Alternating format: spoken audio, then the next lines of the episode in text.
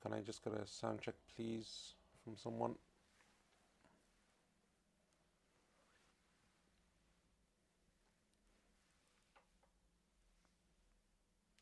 Someone can please give me a sound check.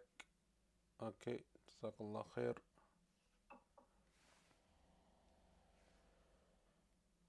Okay, Bismillah ar-Rahman ar-Rahim, Alhamdulillahi Rabbil Alameen. Allahumma salli wa sallim wa barik ala nabiyyina Muhammadin wa ala alihi wa sahbihi ajma'in. Amma ba'd. So welcome to, I believe it's lesson 6 of QP3, year 3 of Quranic progression. And last week we began the tafsir of Surah al-Bayyinah, and like we do at the beginning of every lesson now, and I think this is going to become the norm. It's good to do just like a brief recap, and then inshallah ta'ala we can continue. So last week we began with the tafsir of Surah al-Bayyinah, and primarily we spoke about the introduction of this surah, and we had a couple of points that we mentioned.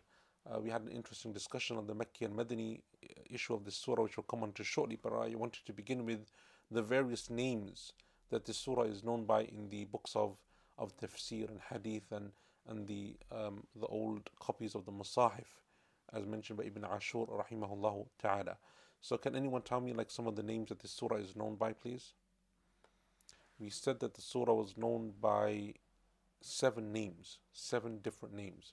Can anyone give me some of those, or one of those, or some of those 7 various names that the surah is known by?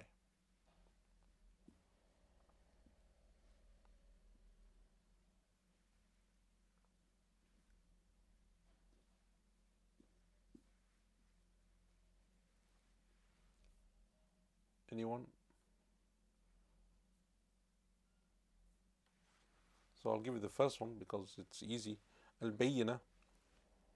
Okay, so Al-Bayyinah, that's one that we said is mentioned in some of the works of hadith like Al-Nasa'i, and it's mentioned by some of the scholars of tafsir such as Ibn Abi Hatim and Al-Baghawi and others.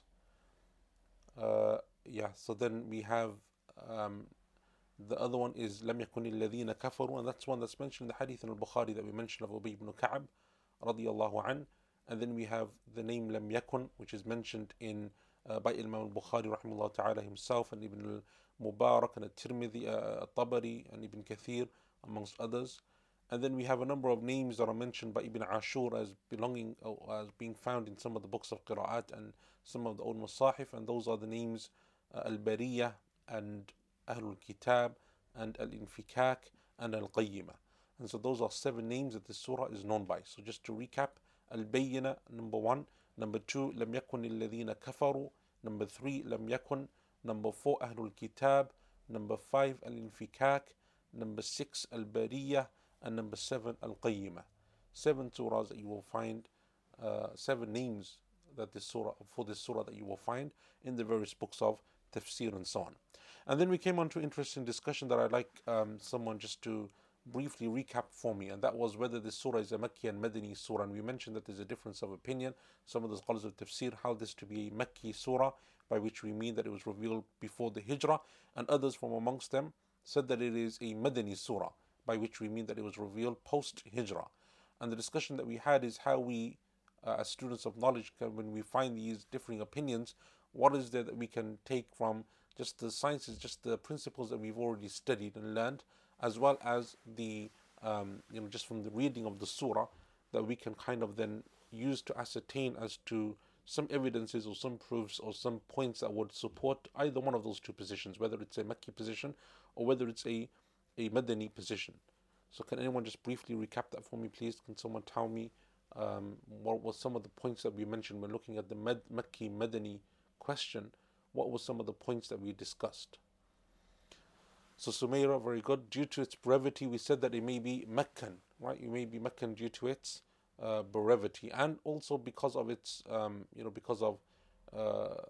because of some of the issues that are mentioned within there. So, for example, generally the issue of Tawheed and the worship of Allah Subhanahu wa Taala and those types of themes is in touch with what is mentioned in the Meccan periods. And so therefore that's something in Jannah and Nar and those types of themes and concepts are something which are mentioned in Meccan surahs generally. And then we said, but those who said that it is Madani, as Sumaira mentions, is because of the ruling of Zakah that is mentioned therein, or the concept of Zakah. Now, one thing that you will appreciate, as we mentioned last week, is that you will find scholars who go back and forth. So, for example, those scholars who said that it is a Makki surah will say that there's no reason why the concept of zakah as zakah cannot be mentioned, even though its ruling wasn't something which was obligated until at the time of Medina. And so that's a possibility, that Allah subhanahu wa ta'ala mentions something without necessarily saying that it is an obligation, even though the general ruling that you will find in the Sharia is that Allah subhanahu wa ta'ala doesn't mention those concepts except in the surahs or in the time period in which it had become an obligation. Allah Azza wa Jal knows best. Salih mentions the same thing of zakah, and also because of the mention of Ahlul Kitab, right? The mention of Ahlul Kitab. Those scholars who say, and Imam al-Shawkani mentions this point, that those scholars who say that it is a Makki surah, that say it's a Madani surah, you see, so the question is, why does Allah subhanahu wa ta'ala mention both? Why does Allah Azza wa Jal mention Ahlul Kitab and Mushrikeen? Those scholars that say that Allah subhanahu wa ta'ala mentions both, he says because Allah Azza wa Jal is referring in the whole surah to Ahlul Kitab, which supports then the Madani position.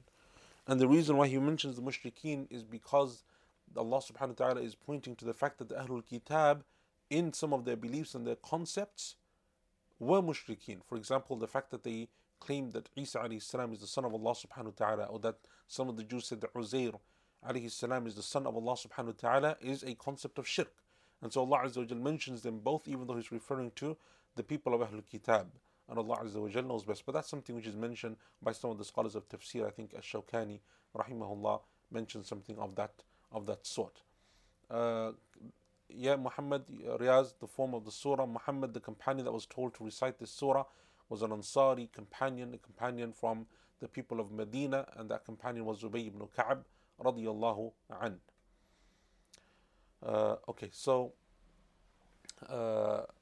Is zakah a term that came with the ruling? I just remember that is mentioned even as a command to previous prophets. Yeah, so the concept of zakah, as we know, therefore, is something which is known to previous prophets, as is the concept of salah, as is the concept of saum, right? Allah Azza wa Jal mentions all of this within the Quran, as is the concept of pilgrimage, hajj, right? And you have various, that's actually a very interesting thing to look at as well. Question I have for you guys, those of you that are with us online, I have a question for you that I'd like you to answer, please, all of you in your own way. That is that one of the things that I'd like to do in QP also, one of the things that we've started doing, inshallah ta'ala, is having more interaction in terms of I want a discussion on certain points where we can discuss, like we did with the Makki and Madani thing and other elements that we will look at, inshallah ta'ala, where we can have a discussion and take the principles that we've learned over the past 2 years and that we're continuously learning, and some of the knowledge that we've gained, and try to apply within ourselves that ability to make tafsir. So just with the knowledge that we've already accumulated and the principles that we know, when we come to an issue like the Makki Madani one, or like, for example, some of the issues that we will speak about, we use the knowledge that we have to develop our ability, our malaka, our ability to make tafsir, and then we extrapolate and we bring benefits and so on and so forth. That's something which I, inshallah ta'ala, want to do more of, as I mentioned before. But another thing that I would like to ask about and get your feedback about is whether I could give out certain research issues to people that I want them to go away and research. So, for example, we have an issue, 3-4 of you say, okay, I have some time, I can take that, and inshallah it won't be anything that's going to take you more than 15-20 minutes, half an hour in the week, and it's something which you can come and then feedback by, because a great form of seeking knowledge, and especially in tafsir, is by being able to go and do research yourself, by being able to take a juz'iyah, an issue, and go and do some research and then come and feedback. And this isn't something which, it's not going to be published or anything like that. It's not like nothing that formal or academic, but just, again, to build within ourselves that ability to make, to have the ability to make tafsir, and to also research tafsir, and to bring that together.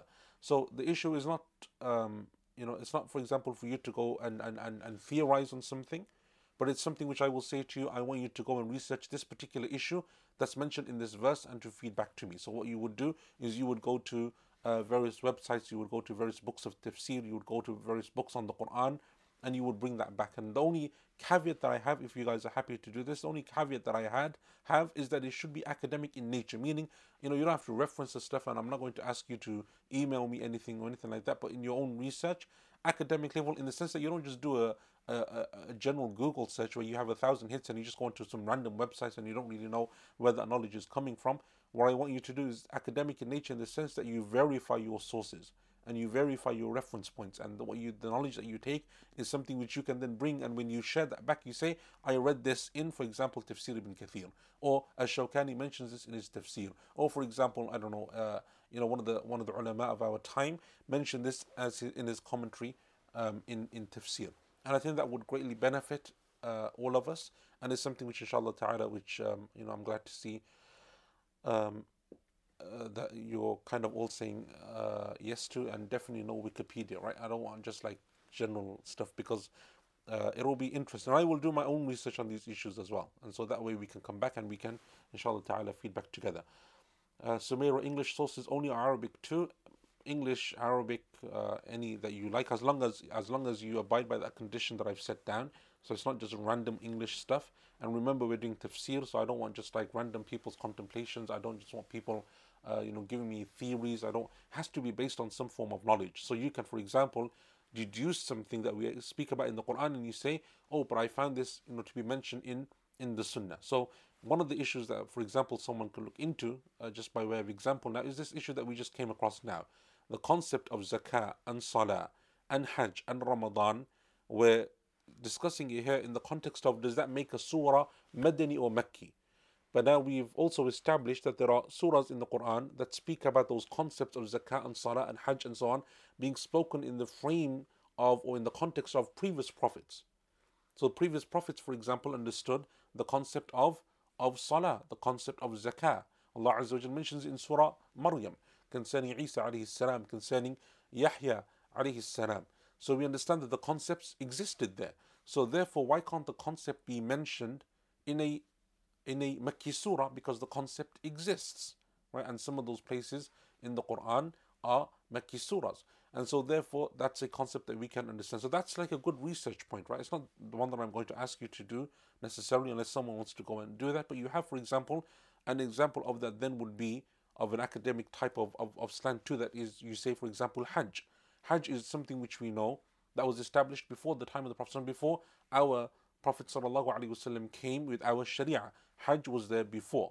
So what examples do we have that Hajj was there before, other than the obvious one of Ibrahim alayhi and Ismail alayhi building the foundation, building and causing the structure of the Kaaba to be built, building the Kaaba and raising its foundations rather.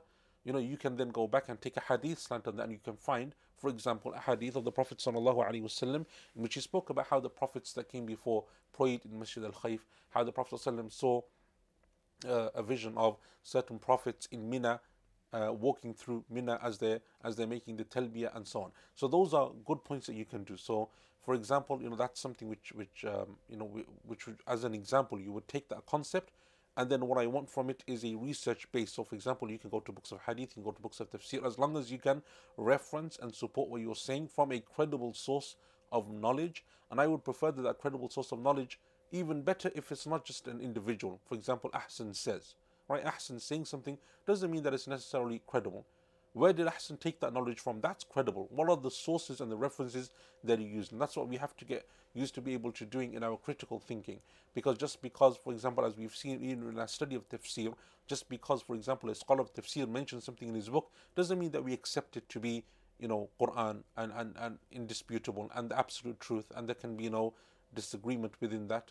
We understand, therefore, that there are differences of opinion, that there are evidences that are stronger and weaker and so on. And so, to go back to sources of the books of tafsir, rather than just listening to a YouTube clip or someone giving a lecture on something, I would prefer that. But anyway, we will accept. We're not going to be so strict. This isn't a PhD or anything, but inshallah, it's something which I would like to begin with. Inshallah ta'ala. Any guidelines as to length? Not really. I feel like we will see a couple of bullet points by some and a longer paper by others. You can't put a longer paper onto this portal. I hope that someone would shut you down before that happens. The idea of this is just to feedback, so you must summarize this, and actually that's a very good skill. If you have a paper that you researched over 3 or 4 pages long, to be able to summarize that into a synopsis, or to just give us the fruit or the thamara, or what is the gem from that, is something which is also a very good thing to do. And those of you that studied, did the reading of Tafsir al-Jalalayn with me will understand how scholars are able to take what is a encyclopedia of knowledge of tafsir and then shrink it down to what is basically the main point. So that's what we kind of want to do, because we don't want to be spending the whole of the lesson on these types of issues. Can a few of us team up, or do we need to research individually? You can team up, I mean, amongst yourselves. I'm not getting involved in managing this process, as long as there's no admin involved. If you're able to team up with a few people and you want to manage that yourselves, then yeah, that's you're more than welcome to do that, inshallah ta'ala. And this will be completely voluntary. I'm not going to pinpoint anyone or ask anyone to do this, even though I think that it would be good for people generally to get used to this. A quick point also before I forget, just before we begin and we carry on, and just before I forget, inshallah ta'ala, next week's lesson will begin at 8 p.m. UK time. So next week, inshallah ta'ala, just in case I forget to mention this at the end of the lesson, next week's lesson will begin at 8:00 p.m. bi'idhnillahi ta'ala. So the time will change from 8:30 to 8 p.m. That's UK time, obviously. Okay, so last week we actually began with the first verse of Surat al-Bayyinah, and we began discussing it, and then we didn't really get time to go through everything. So I think we're going to recap over that and then continue from there. And that's the statement of Allah subhanahu wa ta'ala, in which He says, أعوذ بالله من الشيطان الرجيم بسم الله الرحمن الرحيم لم يكن الذين كفروا من أهل الكتاب والمشركين منفكين حتى تأتيهم البينة. Allah subhanahu wa ta'ala, at the beginning of this surah, He says, those who disbelieve among the people of the book and the idolaters were not about to change their ways until they were sent clear evidence. And one of the things that we discussed last week is the difference of opinion amongst the scholars of tafsir, in particular concerning some of the mean, or two issues primarily concerning the first verse, in which there was a difference of opinion.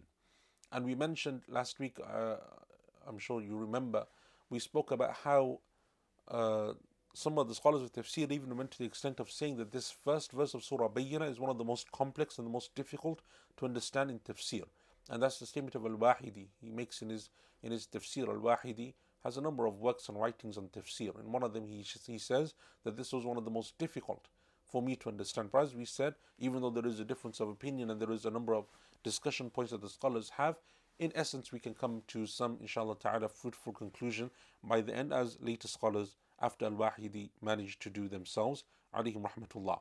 So we began last week with the statements of, or the opinions or the views of Imam al-Tabari, Abu Ja'far, Muhammad ibn Jarir and Tabari rahimahullah ta'ala, who died in the year 310 of the Hijrah, as we've mentioned a number of times. And we said that the 2 points on which there seems to be a difference of opinion is, number one, over the meaning of the word munfakina in this verse. And the word munfakina, and as we said, one of the names of the surah, Al-Infikaak, comes from this word munfakina. And munfakin generally means to split, or to stop, or to put an end to. And so the scholars differed as to exactly what it was that was referring to. And the second point that they differed over is the bayyinah at the end of the first verse, what is being referred to as the clear evidence that Allah Azza wa Jalla is referring to.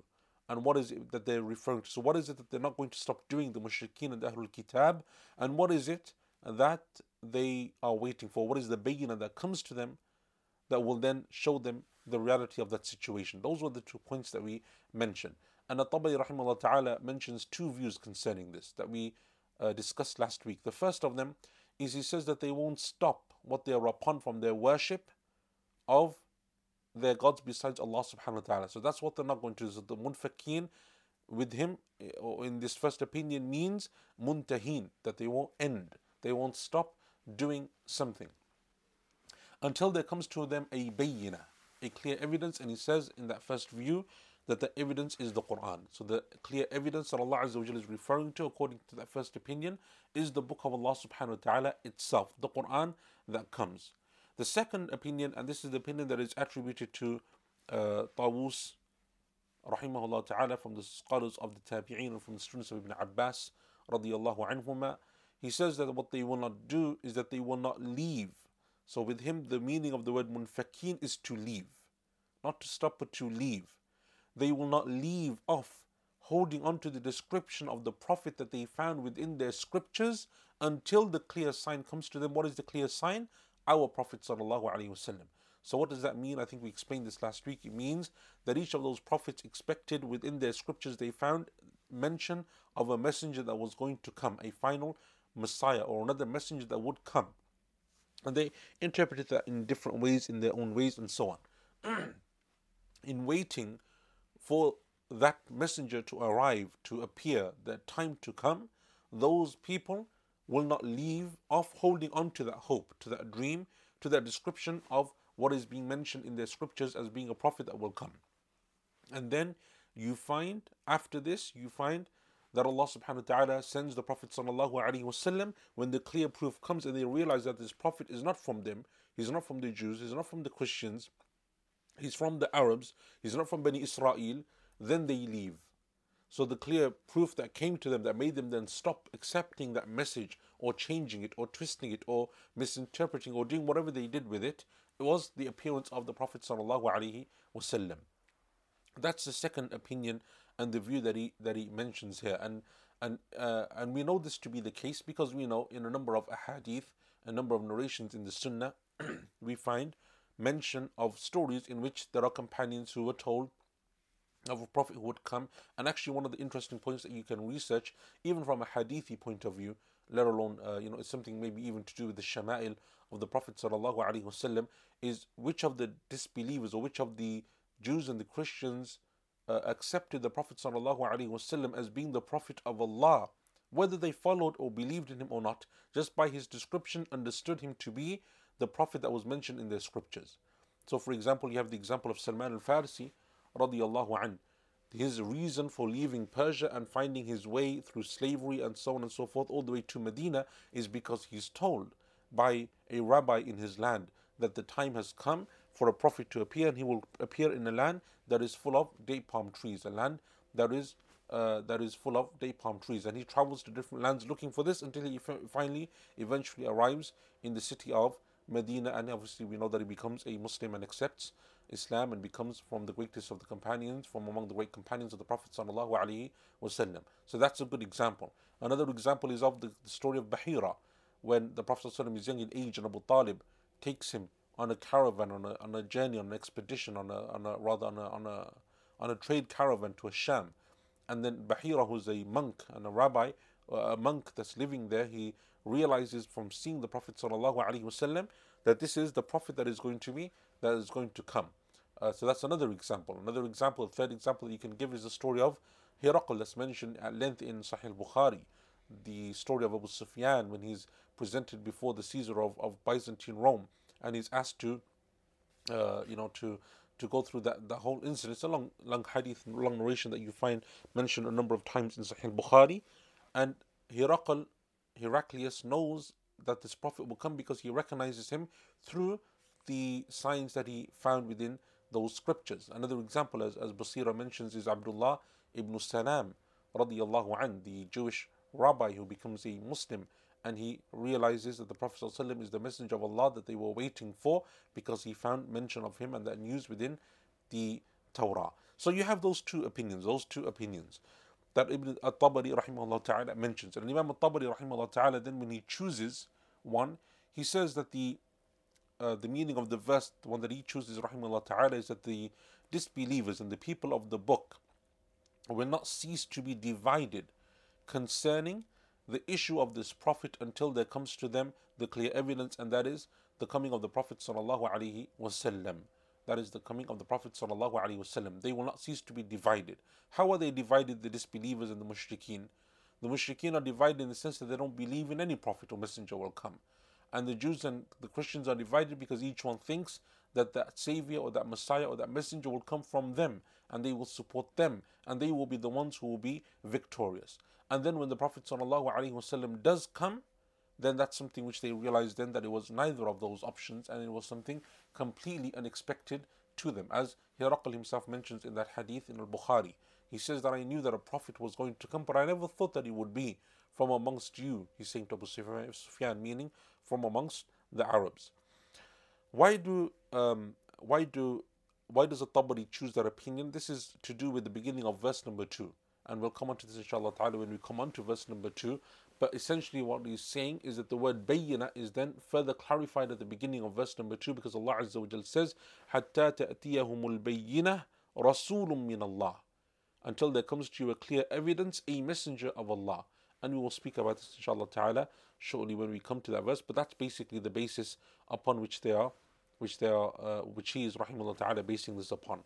You have a number of different opinions concerning this, and this is one of the reasons why Al-Wahidi rahimahullah ta'ala mentioned that this is something which there is a great difference of opinion and something which is confusing, something which he struggled with and found to be one of the more difficult verses to make tafsir of. And I think I mentioned this last week, but you will find this as being a statement of different scholars of tafsir, what they refer to and what they consider to be from the most difficult verses of the Quran to make tafsir of, simply because of the very many differing views and opinions and statements that are mentioned concerning the tafsir of those verses. And so they don't all agree, they have different verses concerning what they refer to fall into that category. This is one example by Al-Wahidi.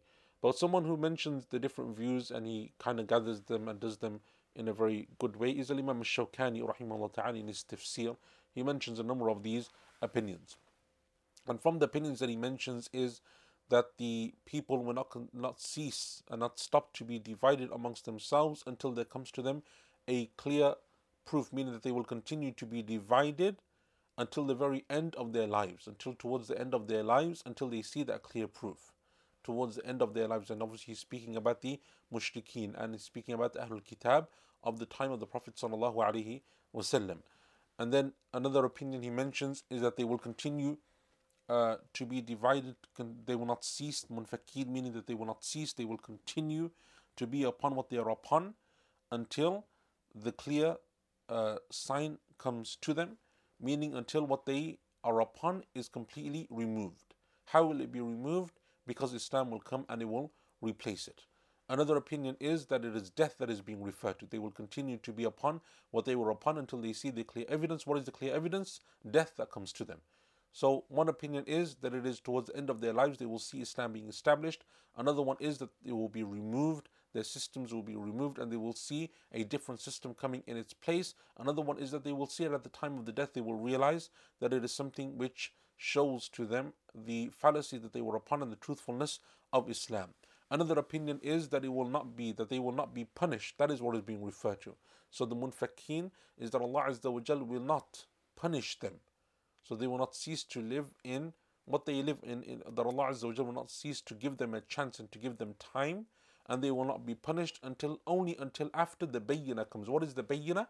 In this opinion, it is the literal meaning of bayyinah, which is that clear evidence is established upon them, so that when Allah subhanahu wa ta'ala chooses to punish them, or He punishes them, then they will have no excuse before Allah subhanahu wa ta'ala, because they will have seen the clear proof. They will have seen the clear proof that shows to them that what they were upon was falsehood. So these are the different opinions that you have, and they are similar, but at the same time they are different. They refer to different things in terms of the meaning of munfakeen. Does it mean to be split and divided? Does it mean not to stop? Does it mean to cease to exist? Does it mean to split off from? What does it mean exactly? And the bayyinah, does it refer to death? Does it refer to the coming of the Sharia? Does it refer to the Quran? Does it refer to the Prophet sallallahu alaihi wasallam? What is it being referred to? And because of those different views, you find that Al-Wahidi was amongst the scholars who found it difficult to make tafsir of. But in reality, when we look at the latest scholars of tafsir, you look at Ibn Kathir, you look at Ibn Taymiyyah, you look at, for example, Sheikh Muhammad al-Amin al-Shanqiti, alayhim rahmatullah, and others, the scholars that we often consider to be from the muhaqqiqeen, then they kind of revolve around the position that Imam al-Tabari rahimahullah ta'ala mentioned. Either that one, or the second one, the two opinions that they kind of revolve around. Number one is the position chosen by Imam al-Tabari rahimahullah ta'ala that's referring to the Prophet sallallahu alaihi wasallam, or number two, that's referring to some type of evidence being established upon them. Some type of evidence being established upon them, meaning that they will have no excuse before Allah subhanahu wa ta'ala. So Sheikh Muhammad al-Amin al-Shanqiti rahimahullah ta'ala said that the bayyinah is the Prophet sallallahu alaihi wasallam. And he said that Allah Azza wa Jalla, when he says munfakeen, he doesn't need to mention and specify what it is that they're not going to stop doing, because it's obvious, he says. And what they're not going to stop doing is their acts of disbelief and their acts of shirk. So the meaning of the verse then is that the disbelievers, the Ahlul Kitab, the Mushrikeen, they will not cease to continue to be upon their disbelief and upon their shirk and upon their kufr until the Prophet comes to them sallallahu alaihi wasallam. Why is it the Prophet sallallahu alaihi wasallam? Again, because of the beginning of verse number 2, and that's why Ibn Kathir rahimahullah ta'ala also chose. He says, the Bayyinah, Allah Azza wa Jal then goes on to explain himself, so we don't need to theorize as to whether it's the Quran or whether it's the Prophet sallallahu alaihi wasallam or whether it's something else, because Allah mentions it very clearly at the beginning of verse number 2. He says, Rasulun min Allah, a messenger of Allah, and who is the messenger of Allah except our Prophet sallallahu alaihi wasallam. Now clearly the messenger of Allah subhanahu wa ta'ala, Allah Azza wa Jalla will then mention, as we'll come on to verse number 2, يَتْلُوهُ صُحُفًا مُطَهَّرًا. He's reciting from pure scripture, and that pure scripture being the Qur'an. And so even those two views of it being the Qur'an and being the Prophet ﷺ, even though they are somewhat different, but at the same time they both encompass one another, because you obviously don't have one except that you have the other. And that is why we will find when we come on to the view of Ibn Taymiyyah that he went to a more generic view, and that is the second view that we mentioned, and that is that it's referring to the evidence being established upon them in general, because the evidence being established upon them in general refers to the Qur'an and refers to the Prophet sallallahu alaihi wasallam as well. Sheikh Atiyah Salim rahimahullah ta'ala, because as we mentioned, the last three juz of the Qur'an in the tafsir of Sheikh Muhammad al-Amin al-Shanqiti was completed by his student Atiyah Salim rahimahullah ta'ala, also a major scholar in his own right. Atiyah Salim rahimahullah ta'ala mentions the statement of Ibn Atiyah, no relation. Ibn Atiyah is the famous scholar of tafsir who we often refer to in our classes. He says that there is another meaning that he mentions which is also very nice, and this is the same thing that Ibn Taymiyyah will refer to later on as well, and that is that what's being referred to is that these people will not cease to be beyond Allah's control. They will not cease to be beyond Allah's control, meaning that these people who are disbelievers, mushrikeen, Ahlul Kitab, will never be beyond the reach of Allah subhanahu wa ta'ala, will never be beyond the control of Allah subhanahu wa ta'ala. And then Allah Azza wa Jalla will send to them clear signs, which will be a messenger who will come to them and establish the proof upon them. And thereby Allah Azza wa Jalla will complete His blessing, meaning because He gave them the path and showed them the path to guidance. So the meaning that he says is that these people will never be left misguided, meaning that they won't be left without guidance. Whether they accept the guidance or not is, as we know, a different issue. But Allah will make clear to them the path of guidance, will show to them the evidences, will bring to them the Prophet sallallahu alaihi wasallam. And that is what is being referred to in this verse. And this is what Ibn Taymiyyah rahimahullah ta'ala kind of concludes after he mentions a number of opinions concerning what is being referred to here. Is it the Prophet sallallahu alaihi wasallam, or is it being referred to something else, the Qur'an, or whatever? He mentions these views, and then eventually he comes to the conclusion that what is being referred to, he says, the best of what was mentioned is that these people will not be left alone. They will not be left to continue upon their kufr and their disbelief without being commanded to do what is right and forbidden from what is evil, and until the messenger is sent to them, establishing clear evidence and proof over them, so that they will know the path of truth and guidance. And so that is the position that he chose as well. So we can see, therefore, from all of the different views that we have, as Sumaira has nicely concluded, and that is correct what she's mentioned. What we have, therefore, is the position of the two scholars, Imam al-Tabari, and then the scholars like Ibn Atiyah and Ibn Taymiyyah and others. It kind of revolves around the two of them, and both of them are similar in the sense that either is referring to the Prophet sallallahu alaihi wasallam, that they will not cease to be divided concerning this issue of prophethood, of where the prophet would come from next, until the Prophet sallallahu alaihi wasallam is sent himself, or it's referring to what Ibn Taymiyyah rahimahullah ta'ala mentions, and that is even more generic, it's even more general, and that is that those people will not be left in their misguidance and upon their evil and in their shirk and in their kufr until Allah Azza wa Jalla sends to them a prophet and a messenger who makes clear for them the path to guidance. And that is the position that Ibn Taymiyyah rahimahullah ta'ala mentioned and chose, and Allah Azza wa Jalla knows best. In verse number 2 now, Allah subhanahu wa ta'ala then goes on to mention and he clarifies the meaning of bayyinah according to many of the scholars, and he says rasulun min Allah, rasulun min Allah. And rasulun, because if you look at the end of verse number 1, when Allah Azza wa Jalla says hatta ta'tiyahumul bayyinatu, until there comes to them a bayyinatu, why then Or why is it then that they say that Rasulun min Allah is a clarification? In Arabic, this is known as badal, right? Badal in Arabic grammar means to replace, to be able to replace something, right? So for example, I don't know, in Arabic, for example, a name can be replaced by a kunya, right? And it means the same thing. So for example, that's why you have, if you say, for example, Abu Abdullah, if you say Abu Abdullah and then you mention the name Muhammadun, right? Muhammad replaces Abu Abdullah. And so they are, in Arabic it's called badal.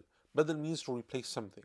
So the bayyinah here is being replaced, it's being clarified, it's being told us by what it is. If it is a badal in the Arabic language, the way, one of the ways that it's known by is that it follows the same i'rab. So if the ta at the end of bayyinah has a dhamma, then the rasul must have a dhamma. Bayyinatu rasulun min Allah. So it's a badal. That's what they base this upon. So Ibn Kathir rahimahullah ta'ala, as we mentioned, and Sheikh Muhammad al-Amin al-Shanqiti and others, said that the Rasul of Allah, meaning the Prophet sallallahu alayhi wasallam, yatluhu suhufan mutahhara, a messenger from God reading out of pages with pages blessed with purity. One of the things that I wanted to look at was the different translations that we have for this. So Abdul Halim says a messenger from God reading out pages blessed with purity. In Sahih International, a messenger from Allah reciting purified scriptures. Mufti Taqi says a messenger from Allah who recites the purified scrolls. And Muhsin Khan, a messenger, meaning Muhammad sallallahu alaihi wasallam, from Allah reciting the Quran, purified pages, meaning purified from al-batil and falsehood and so on. So similar basically in the translations that they have. So it is badal. So this is the position of Ibn Kathir, Shaykh Muhammad al-Amin al-Shanqiti and others, that the word Rasulun is to clarify bayyinah, the clear evidence mentioned at the end of verse number 1. Allah Azza wa Jal mentions and clarifies what it means and what it's referring to at the beginning of verse number 2. And that is the Prophet sallallahu alaihi wasallam who recites the Quran, which is a clear scripture, that is contained in blessed scrolls. Al-Qurtubi rahimahullah ta'ala mentions another view, and that is that he says, from a purely Arabic grammatical point of view, either it can be badal, as we mentioned, so Rasulun min Allah, or another qira'ah that you have, which is not a qira'ah that is widely recited, it's not a mutawatir qira'ah, but a shadh qira'ah. It is the qira'ah that is attributed to Ubayy ibn Ka'b and Abdullah bin Mas'ud radiyallahu anhuma, is that the Rasul has a fathatain upon it, So instead of Rasulun min Allah, Rasulam min Allah. And so when you say Rasulam min Allah, now it's no longer clarification, but it is a new verse that begins within its own right. And so therefore the clarification doesn't carry on. And that's why you find, especially amongst the early scholars, who didn't, maybe because they took the reading of Ibn Ubayy ibn Ka'b and Abdullah bin Mas'ud radiyallahu anhuma, they didn't refer necessarily to the bayyinah being Rasulun min Allah, but rather they said that the bayyinah could be the Quran, it could be death, it could be something else. And therefore, as we mentioned before, it's important to understand where it is that these scholars differed and why they differed, what is the cause of their difference of opinion. And so one of the causes is therefore the grammatical position of this word Rasul, and whether it's a continuation at the end of verse number 1, or whether it's the beginning of a completely new verse with no connection to the previous verse. So Al-Qurtubi rahimahullah ta'ala and others have mentioned these two opinions within their books of tafsir. Yatlu suhufa. Yatlu means to recite.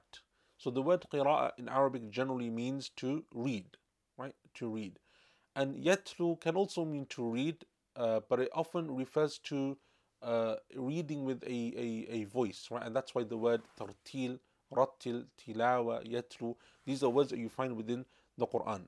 Suhufan mutahhara. Suhuf is the plural of sahifa, and sahifa means a scroll. It means a scroll, or it means a page or something upon which something is written, right? So remember, in the time especially of the Prophet sallallahu alaihi wasallam, things like books were not known.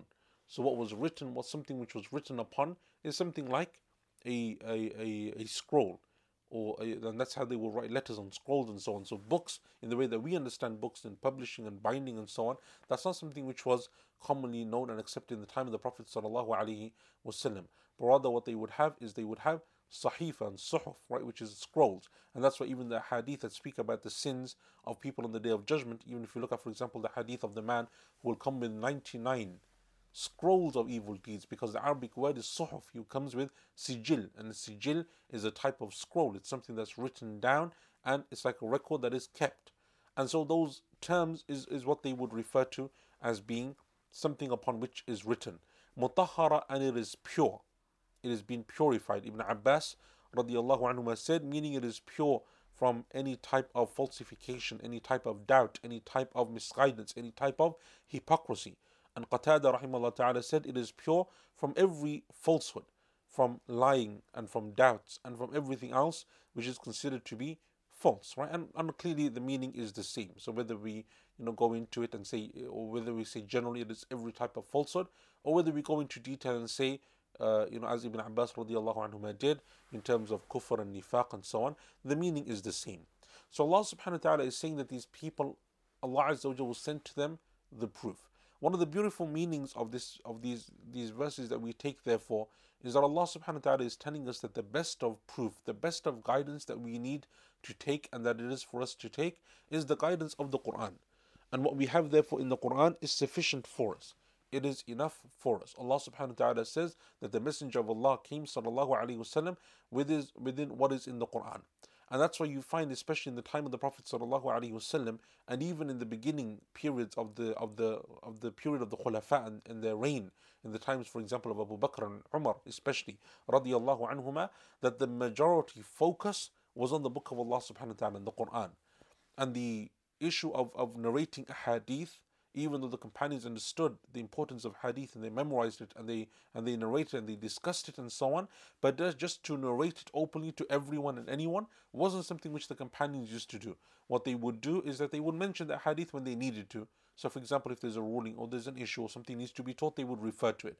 But just to sit and narrate a hadith to students, as we often do when, for example, if we're doing a reading of Bukhari or Muslim or a book of hadith, we're just reading hadith and narrating hadith, that's not something which they did at the beginning of Islam, out of fear that that people will not understand the differentiation between the two, and the two will become mixed up, especially amongst people who weren't familiar with and well versed in the Quran and in the Sunnah. And that's why you find the statement of Abu Hurairah radiallahu an, which he says that if I were to narrate, and he says this towards the end of his life, if I were to narrate hadith like I do now in the time of Umar, he would have beaten me for it. And that's not because Umar in any way diminished radiallahu an the status of hadith or the importance of hadith, but it's because of the importance that they place on the book of Allah subhanahu wa ta'ala. That is an importance that now, unfortunately, over time has diminished somewhat, in the sense of memorizing the Quran and understanding the Quran and really getting to grips with what Allah subhanahu wa ta'ala is saying in the Quran. And so the methodology of the companions, as we know, of taking just a few verses, of memorizing them, of reading them, of understanding them, of having a complete tafsir of them, and then applying them before they move on to the next group or batch of verses, is something because they had that strong connection with the book of Allah subhanahu wa ta'ala. And that's why you don't find amongst all of the companions radiallahu anhu ajma'in that every one of them was an expert in the book of Allah subhanahu wa ta'ala. You have companions, for example, that are known more for their recitation, right? So for example, companions like Ubayy ibn Ka'b and Zayd ibn Thabit radiallahu anhuma are known to be masters of recitation. Salim, the Mawla of Abu Hudhayfa, even Abdullah ibn Mas'ud radiallahu anhu and others. And then you have companions who are known to be from the scholars of tafsir, that was their specialism.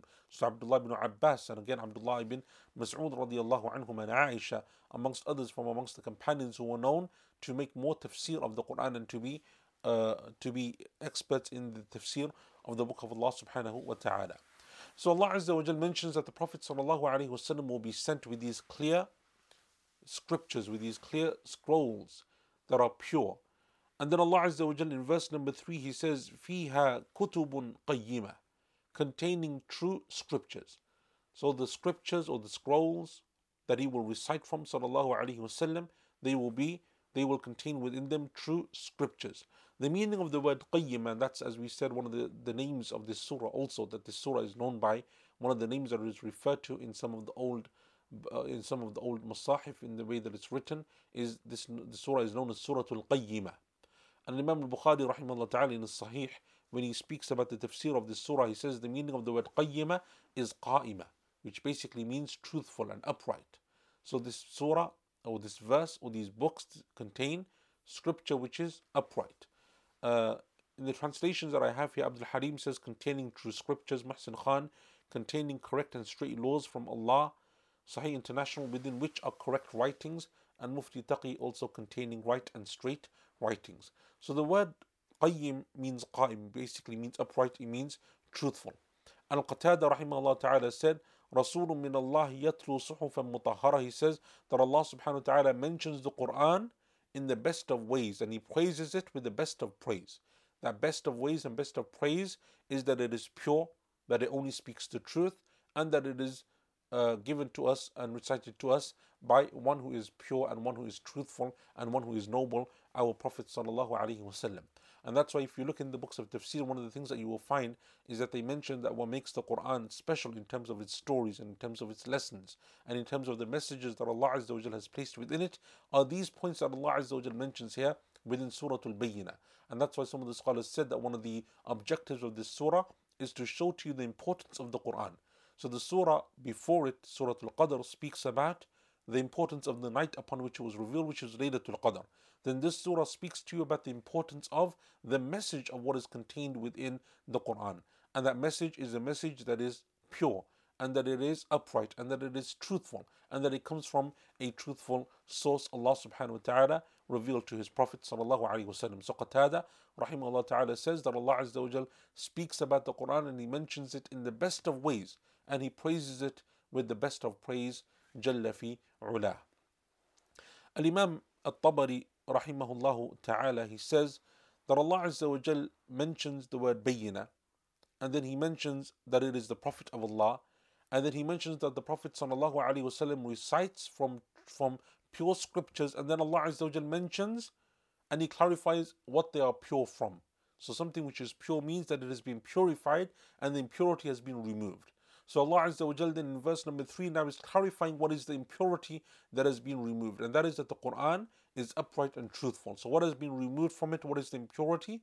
Falsehood, right? Falsehood is impure, shirk is impure, kufr is impure, dalala, misguidance is impure, hypocrisy is impure. And so Allah subhanahu wa ta'ala, each verse 3 clarifies verse 2 clarifies the end of verse 1, and that is what he says, rahimahullah ta'ala.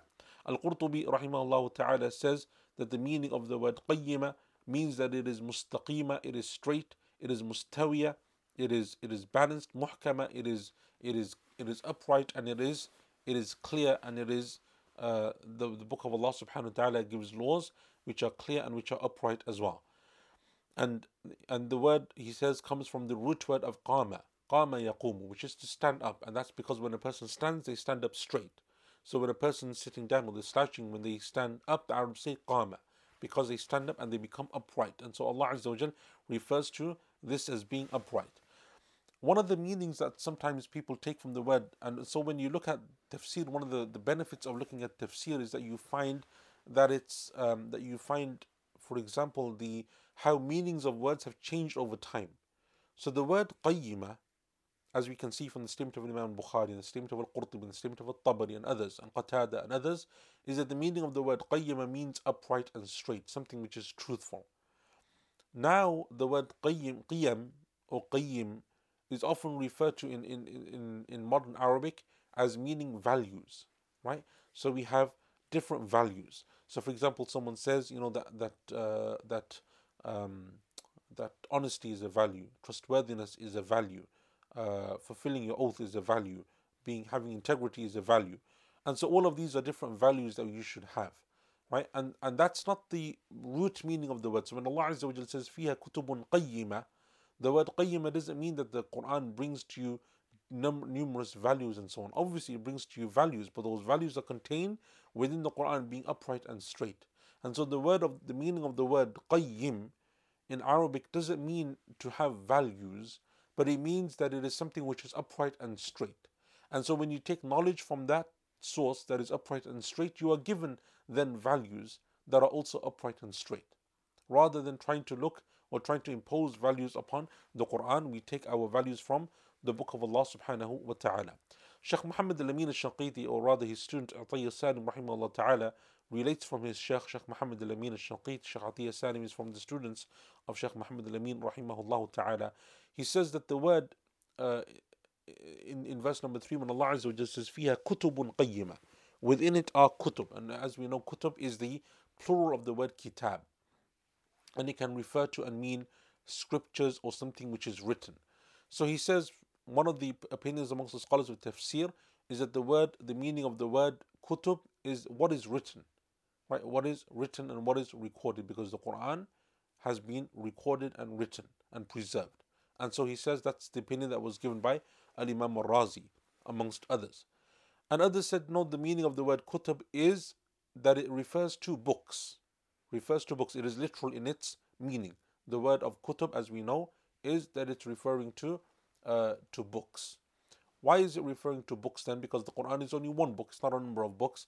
Because in Arabic, books can also mean chapters. It can mean chapters, and that's why the surah of the Quran are like chapters of the Quran. They're like kutub. So, for example, for those of you that have studied especially classical works, when you go to, for example, even the books of hadith, you will find often, the authors of hadith, depending on which collection of hadith you go to, often refer to chapters, or especially, or they have chapters, but then they have overarching chapters, and then they have like smaller chapters within them. The overarching chapters they call kitab, and a kitab has within it a number of abwab. Abwab meaning smaller chapters. So kitab is like a section, it's like a part of a book. So you have the book of salah, and the book of tahara, and the book of zakah, and the book of fasting, and the book of hajj, and the book of tafsir, and the book of seerah, and the book of the expeditions and the battles of the Prophet sallallahu alaihi wasallam, and so on and so forth.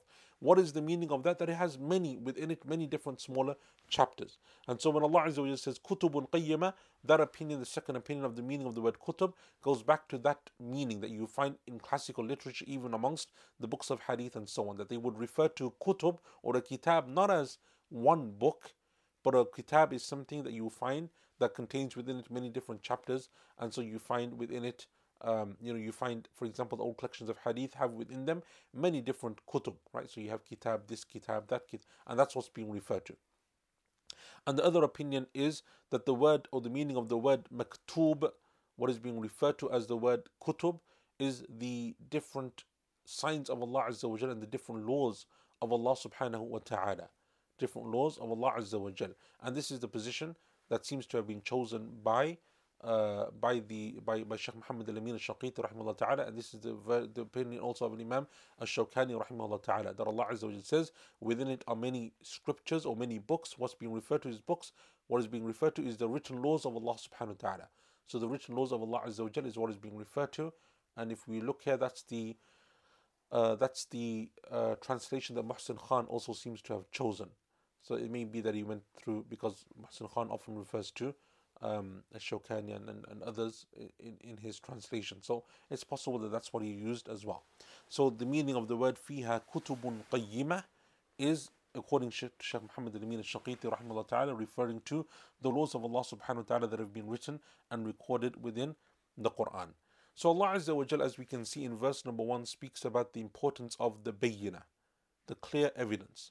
And in verse number 2, he clarifies the clear evidence as being the Prophet sallallahu alaihi wasallam, that it is the Messenger of Allah alayhi salatu wasalam, and that Messenger of Allah sallallahu alayhi wasallam brings with him a scripture that he recites that is pure.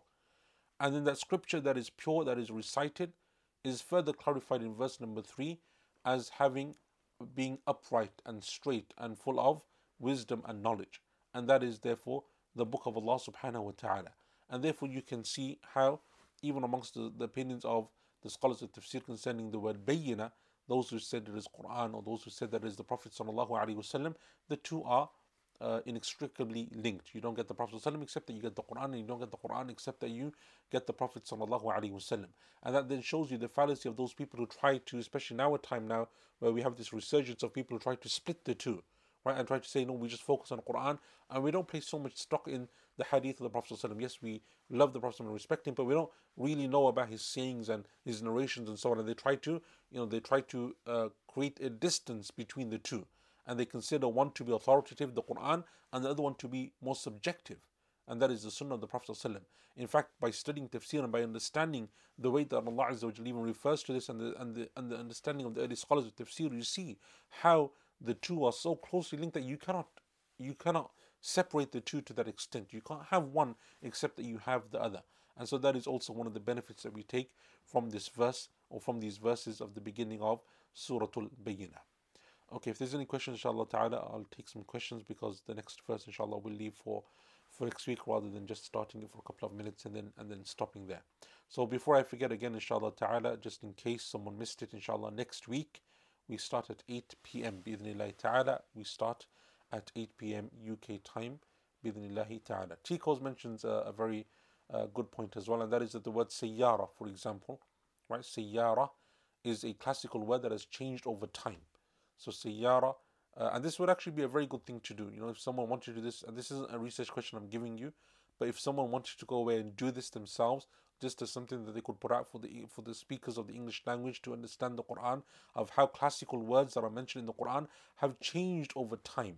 So the modern usage of the word is not the same as the classical usage of the word, and there are numerous examples that you find not only in the Quran but even in the Sunnah of the Prophet ﷺ. So sayyara, which today means car, doesn't mean sayyara in classical language. Sayyara in classical language can mean a caravan of people, but it generally means to journey and to travel, right? That's what it's referring to, sayyara, to someone who is traveling upon the earth, and that's why caravans were given this word, right? Riyaz mentions sa'a. Sa'a also is always referred to a portion of time.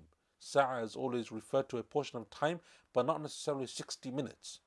So in the hadith that you have of the Friday prayer, the person who goes to the Friday prayer in the first hour is like the one who sacrificed a camel, and in the second hour like a cow, and so on. The different sacrifices that are mentioned, each hour is not necessarily 60 minutes, because sometimes you don't have enough time you have more than six hours between the beginning of the day and until Jum'ah, so depending on where you live. So the meaning of that isn't necessarily that, but the word sa'a meant a portion of time in classical Arabic, not necessarily the 60 minutes that we refer to today. Another example would be the word walad. Walad in classical Arabic can refer to male or female, whereas today in modern Arabic it generally refers to sons and male children only. The point is that that's something which, inshallah ta'ala, which would be good if someone wanted to research. I think that would be something nice to present to people, because most people don't understand those differences, and that obviously makes then a difference. Even in translations, you find people making certain mistakes, especially when it comes to the word walad and so on, making mistakes in the way that they translate certain verses of the Quran.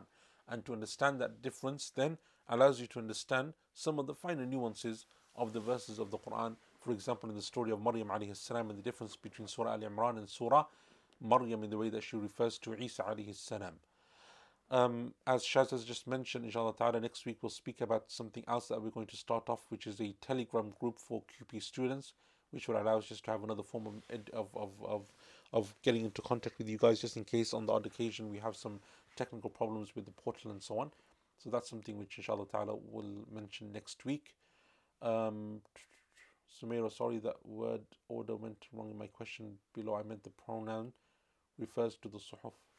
How best to interpret fi? Sorry, you've completely lost me there. Question is the word fiha, the ha. Fiha kutubun qayyimah. Yes, so the fiha refers to the scriptures.